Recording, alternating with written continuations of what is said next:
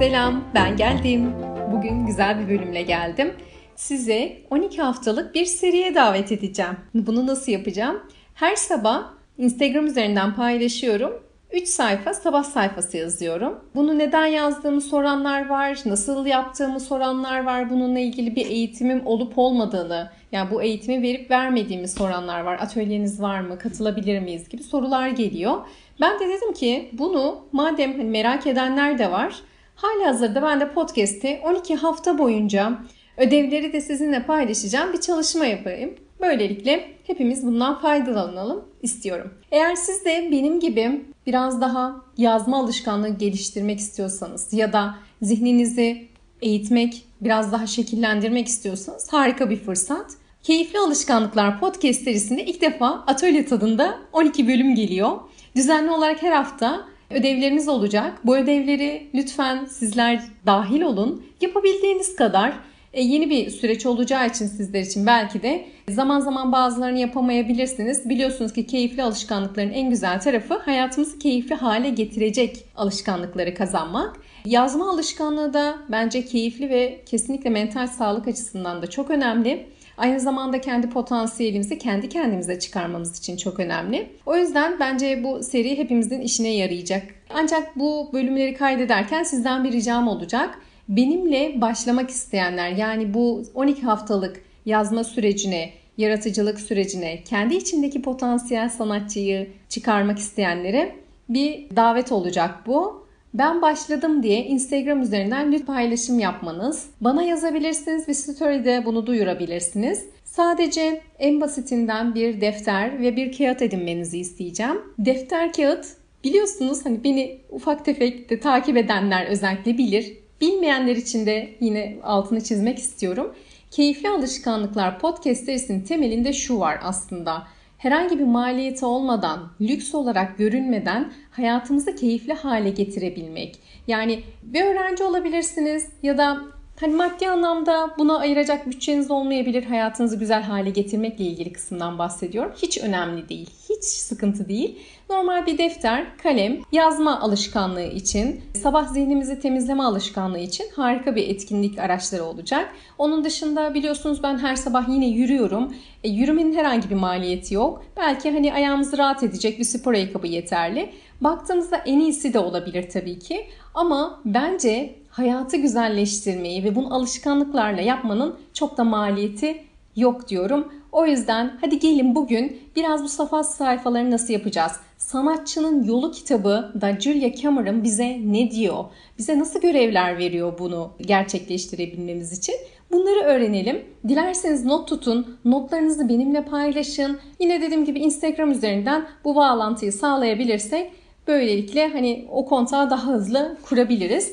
Şimdi kitaptan bahsedeyim. Sanatçının Yolu kitabı. Ben yaklaşık hemen hemen 4 yıldır aktif olarak her sabah yazıyorum. Ama Sanatçının Yolu kitabındaki görevleri her zaman yapmıyordum. E, son dönemde tekrardan başladım. O yüzden paylaşımlarımdan görenler sorduğu için bu bölümleri yapmaya karar verdim ve 12 hafta boyunca bir atölyeyi podcast'te yapmayı deneyimli olacağım. Belki zaman zaman hani hepimiz sıkılabileceğiz. Yani ben kaydetmekten belki sıkılacağım. Belki siz dinlemekten ya artık başka bir şeyler anlatsın diyeceksiniz. O zaman mutlaka bana yazın. Araya böyle farklı bölümler sıkıştırırız. Yani illa 12 hafta boyunca biz e, bunu dinleyelim, e, buradan gidelim de demeyebiliriz. Bakalım yolda ne öğreneceğiz birlikte. Ama bence sanatçının yolu hepimizin hayatında böyle bir ışık tutacak. Ya amacımız sanatçı olmak değil ama içimizdeki potansiyeli çıkarmak, e, mental anlamda güzel alışkanlıklar kazanmak. Bir kere yazmak bize hem zihnimizi eğitmeyi sağlıyor, e, hem zihnimizi temizliyor, hem de beyinsel aktiviteler yani gelecek yaşlarımızda Alzheimer gibi ciddi rahatsızlıkları bizden uzak kalmasını sağlayacak ve o zaman Başlayalım dediğim gibi.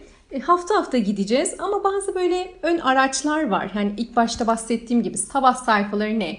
Morning routine, morning pages dediğimiz şey nedir? Sabah sayfaları her sabah gözümüzü açar açmaz basit bir defter kalem ya da özendiğiniz bir ajandanız, bir günlük defteri kilitli olabilir. Kimsenin görmemesi önemli bu arada. Bunun altını çiziyorum. Başınızın ucunda olması çok önemli. Çünkü gözünüzü açıyorsunuz 3 sayfa boyunca yazıyorsunuz. 3 sayfa yaklaşık 20-25 dakika 30 dakika sürebiliyor yazma hızınıza göre. O yüzden kalkma saatinizden yarım saat önce alarmınızı kurmanızda fayda var. Bunlar ön işin, eylemin yapılabilmesi için gerekli noktalar. Diğer taraftan 3 sayfa ben ne yazacağım Pınar diyorsanız eğer hiç önemli değil. Bu sabah kalktım aşırı derecede uykum var. Kolum ağrıyor. Of bugün çok iş var.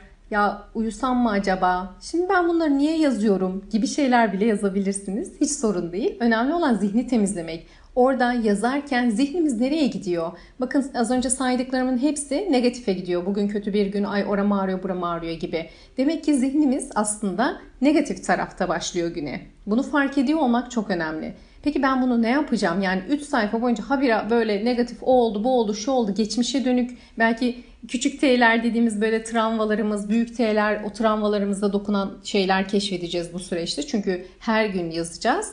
O yüzden de buralarda durmak iyi gelmeyebilir. Ama sanatçının yolu bize diyor ki Julia Cameron, oralarda gezin. Evet ilk etapta gezinmeye ihtiyacın varsa gezin. Ama o günü bitirmeden yani o yazıyı 3 sayfayı bitirmeden onları olumlu hale getir. O sana ne kattı, hayatına ne kattı, ne öğretti mutlaka bunları yaz ve ondan sonra o 3 sayfayı bitir. Yani bir şekilde oradan bir öğrenme çıkartarak o yazıyı bitir diyor. Burada dediğim gibi tamamen sevgili günlükle bile başlayabilirsiniz. Biliyorsunuz küçükken çoğunluğumuz tutmuştur. Çünkü popüler bir aktiviteydi ve bence çok güzel bir aktivite. Sevgili günlükle başlayan bugün bunu yedim, buraya gittimle devam eden günlüklerimiz. Ama bu böyle değil. Biraz daha zihnimizi anlamak, e, aklımız, düşünce yapımız nereye gidiyor? Yani boşta kaldığında neler bizi zorluyor? Böyle bir tertemiz güne başlamamızı sağlayan bir çalışma. Sabah sayfalarını kitap nasıl açıklıyor? Basit olarak anlatmak gerekirse sabah sayfaları akla gelen her şeyin yazıldığı 3 el yazısı sayfadır diyor. Yani buradan dediğimiz gibi 3 sayfamızı tamamlayarak güne başlıyoruz. İlk aracımız bu. İkinci aracımız sanatçı buluşması. Hmm, çok havalı yani sanatçı buluşması.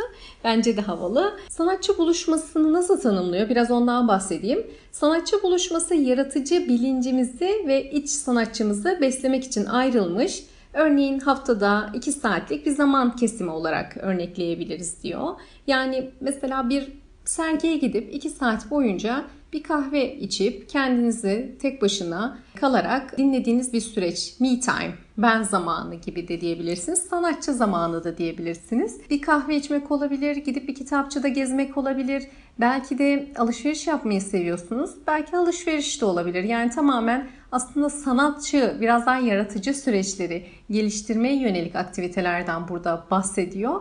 Ama gerçekten de kendinizi bir sanatçı olarak düşündüğünüzde, kendinizi böyle en hayran olduğunuz kişi olarak gördüğünüzde o, nereye onu götürmek istersiniz? Nereye yemeği çıkarmak istersiniz ya da sinemaya mı, konsere mi bilemiyorum. 2 saat kadar haftada ayırma gibi bir sanatçı buluşması var.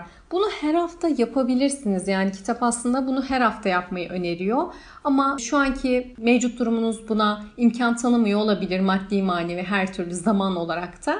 Ama ilk hafta görevleri arasında sanatçı buluşması var. Biraz sonra ilk haftaya başlayacağız. İlk hafta nasıl olacak? E bunlarla ilgili hazırlık yapmanız gerekebilir. Yani şöyle yapabiliriz. Bu kaydı şimdi dinlediğiniz zamandan itibaren birinci haftayı dinleyip bütün araçlarınızı hazırlayıp ardından başlayabilirsiniz. Başka neye dikkat etmemiz gerekiyor bu çalışmayı yaparken? Kitapta en güzel, en çok sevdiğim noktalardan biri. Ben bunu danışanlarımla da çok fazla e, önerdiğim bir çalışma. Genelde hani olmaya da biliyor yani kişinin gerçekten hayatta tam da o an ona ihtiyacı olmayabiliyor. Ama şöyle bir cümlesi var kitabın. Genelde sabah sayfalarına en dirençli öğrenciler sonunda onları en çok sevenler oluyorlar diyor kitap. Ben de katılıyorum. Gerçekten bu süreç direnç gösterdiğimiz bir süreç. Çünkü beynimiz aslında kolay olanı, keyifli olanı, böyle biraz daha düşünmediğimiz, otomatik yapabileceğimiz şeyleri seviyor. Yani bu nedir? Alışkanlıklarımız. Ama bu yazma eylemi bir rutin gibi düşünün. Yani rutin biraz daha bilinçli bir şeydir. E, bir şey eylemi gerçekleştirmemizi sağlar. Yani alışkanlık bizi bir spor salonuna götürmez ama rutin götürebilir. bilinçli yaparız ve isteyerek gönülden yaparız.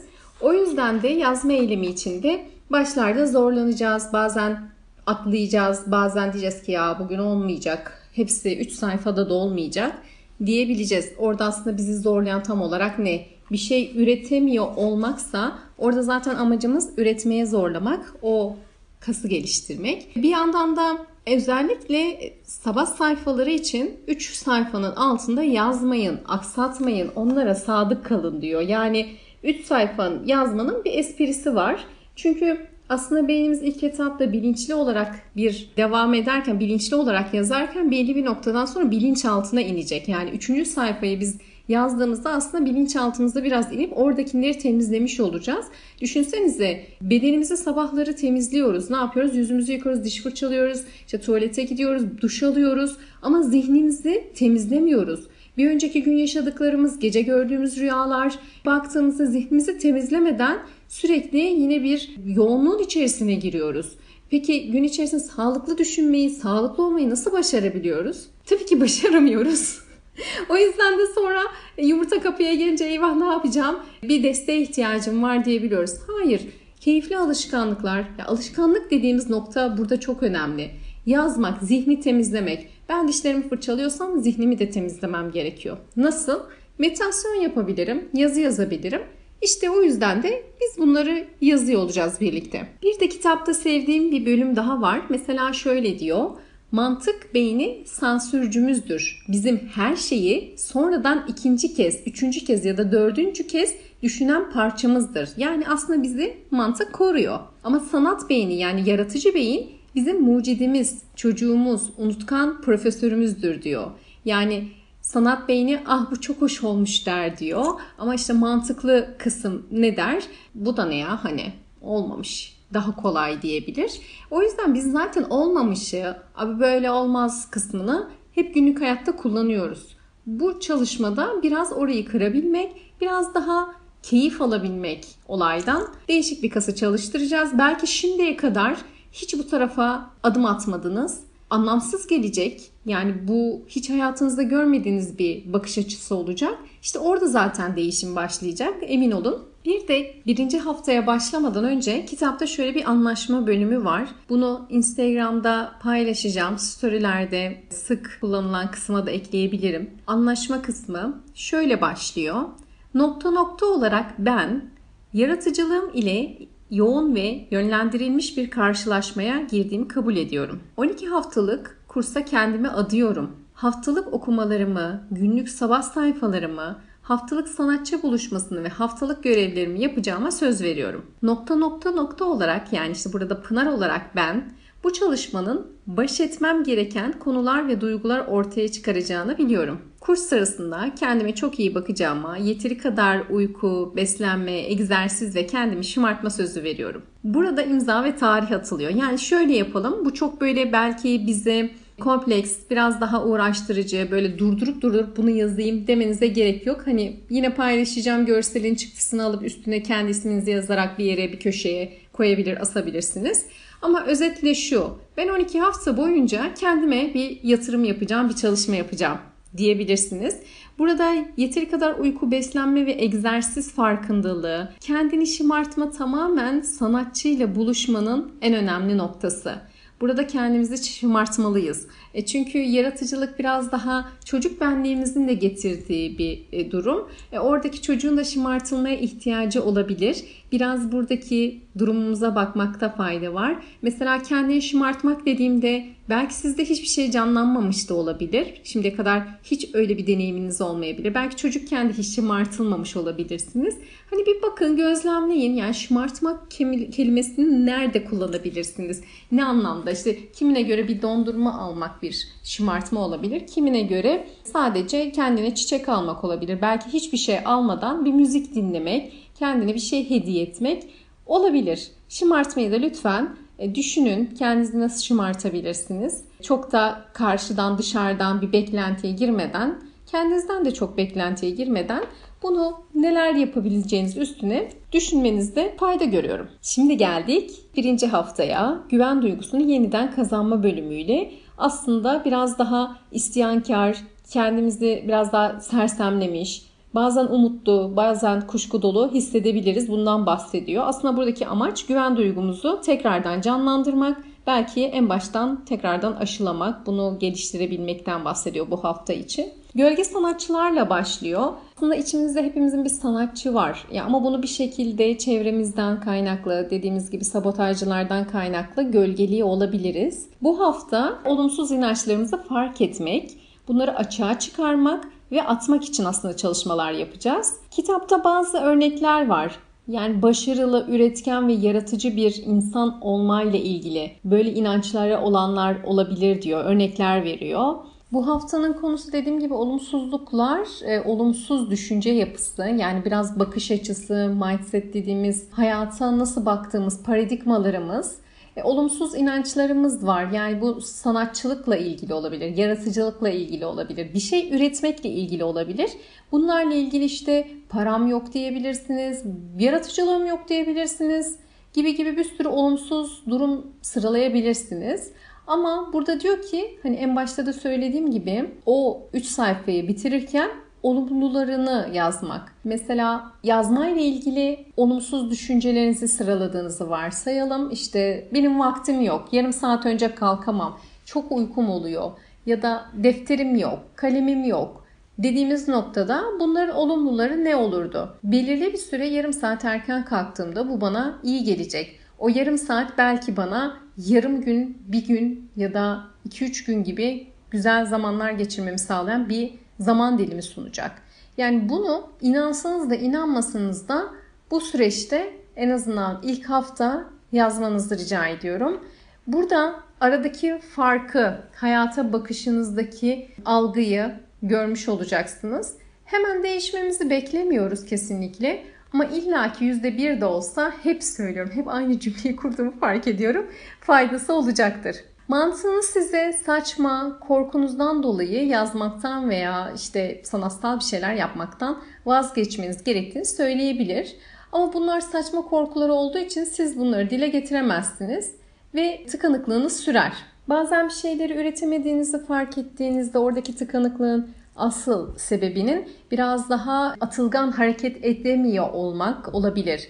Yani bizim çaresizliğimizi güçlendiren bir erteleme tekniğine dönüşebilir. İşte o tıkanıklık erteleme ile daha da böyle artık hani hiç açılamayacak bir tıkanmaya gidebilir. O yüzden mümkün oldukça aralarda temizlemek, o tıkanıklıkları üretimlerle desteklemek faydalı olacak. Yani kitabında bendeki bıraktığı izlenim bu. Olumlamalara çok önem veriyor kitap. Yani bu çalışmanın temelinde olumlamalar var zaten. Güvence, umut duygusu yerleştirmede yardımcı oluyor.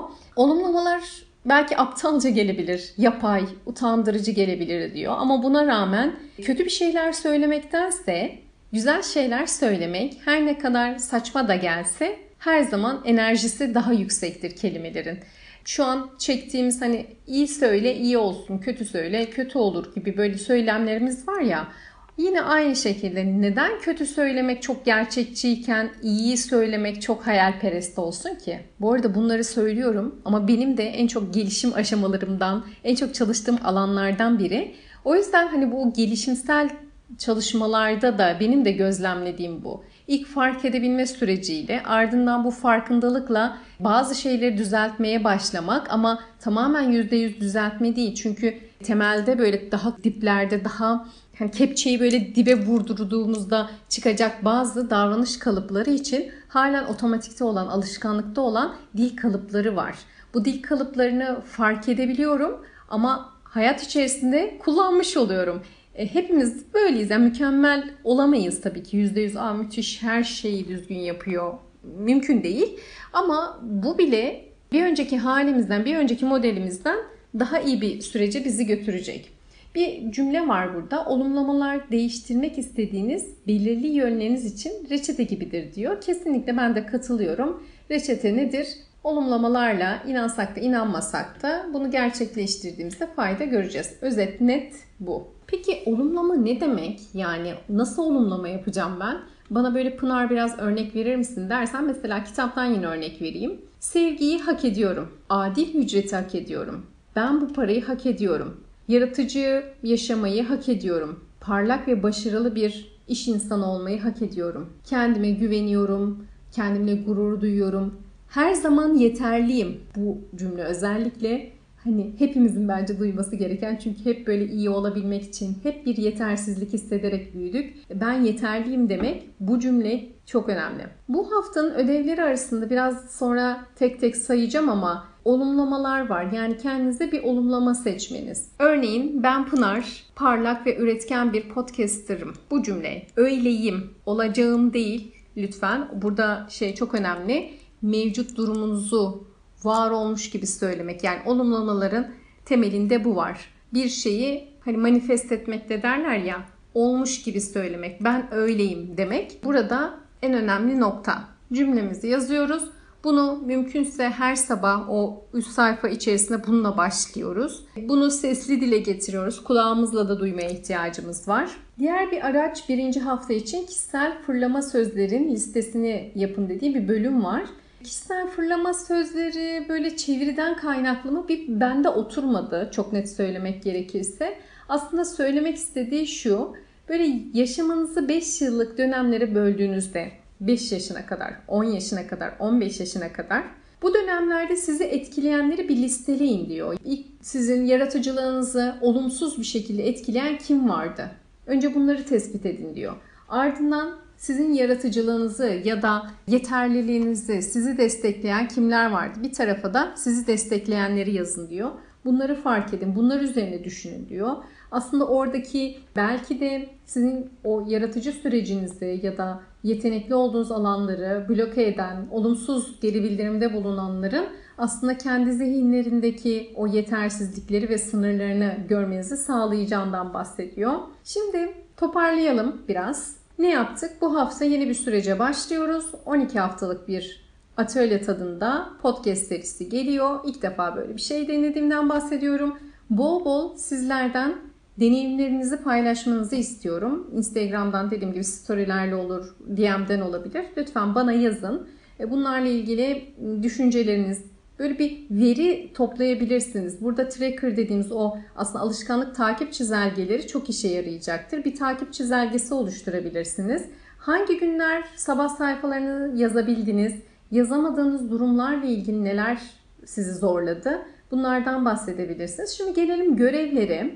E, görevler içerisinde en başta sabah sayfalarını yazmak. Yani birinci görevimiz her sabah saatimizi yarım saat önceye kuruyoruz. Kalkıyoruz. Bilincinizden ne akarsa el yazısı ile 3 sayfa yazıyoruz. Sonra yazdıktan sonra olumlamalarımızı yazıyoruz. İşte bir cümle mi, iki cümle mi? Olumlamalarımız neyse hem sözlü duyarak. Ardından bize söylenmiş o fırlama söz dediği aslında e, bizi bloke eden hangi cümleler varsa sen yapamazsın, sen bunu yetemezsin neyse onları yazıp ardından bunları olumluya döndürüyoruz. Bu kadar. Birinci görev bu. Bu görevleri bu arada ben kitabı ilk okuduğum zamanlarda zannettim ki hepsini her gün tek tek yapacağım. Bu ne demek oluyor? Neredeyse 2 saatin falan alması demek oluyor ve o yüzden de sürdüremediğimi hatırlıyorum. Ama daha sonra şöyle bir çözüm buldum. Her sabah sabah sayfalarını yazmak, olumlamaları yazmak yeterli.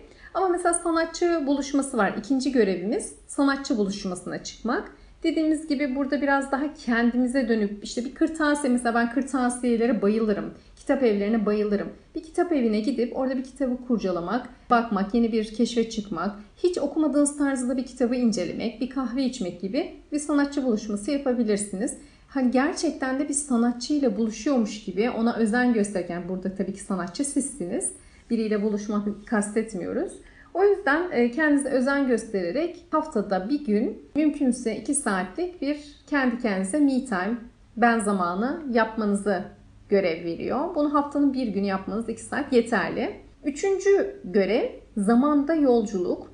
Az önce bahsettiğim gibi eskiye dönüp yaratıcı o öz değerinizi, o özgüveninizi kıran noktaları, kişileri tespit etmek.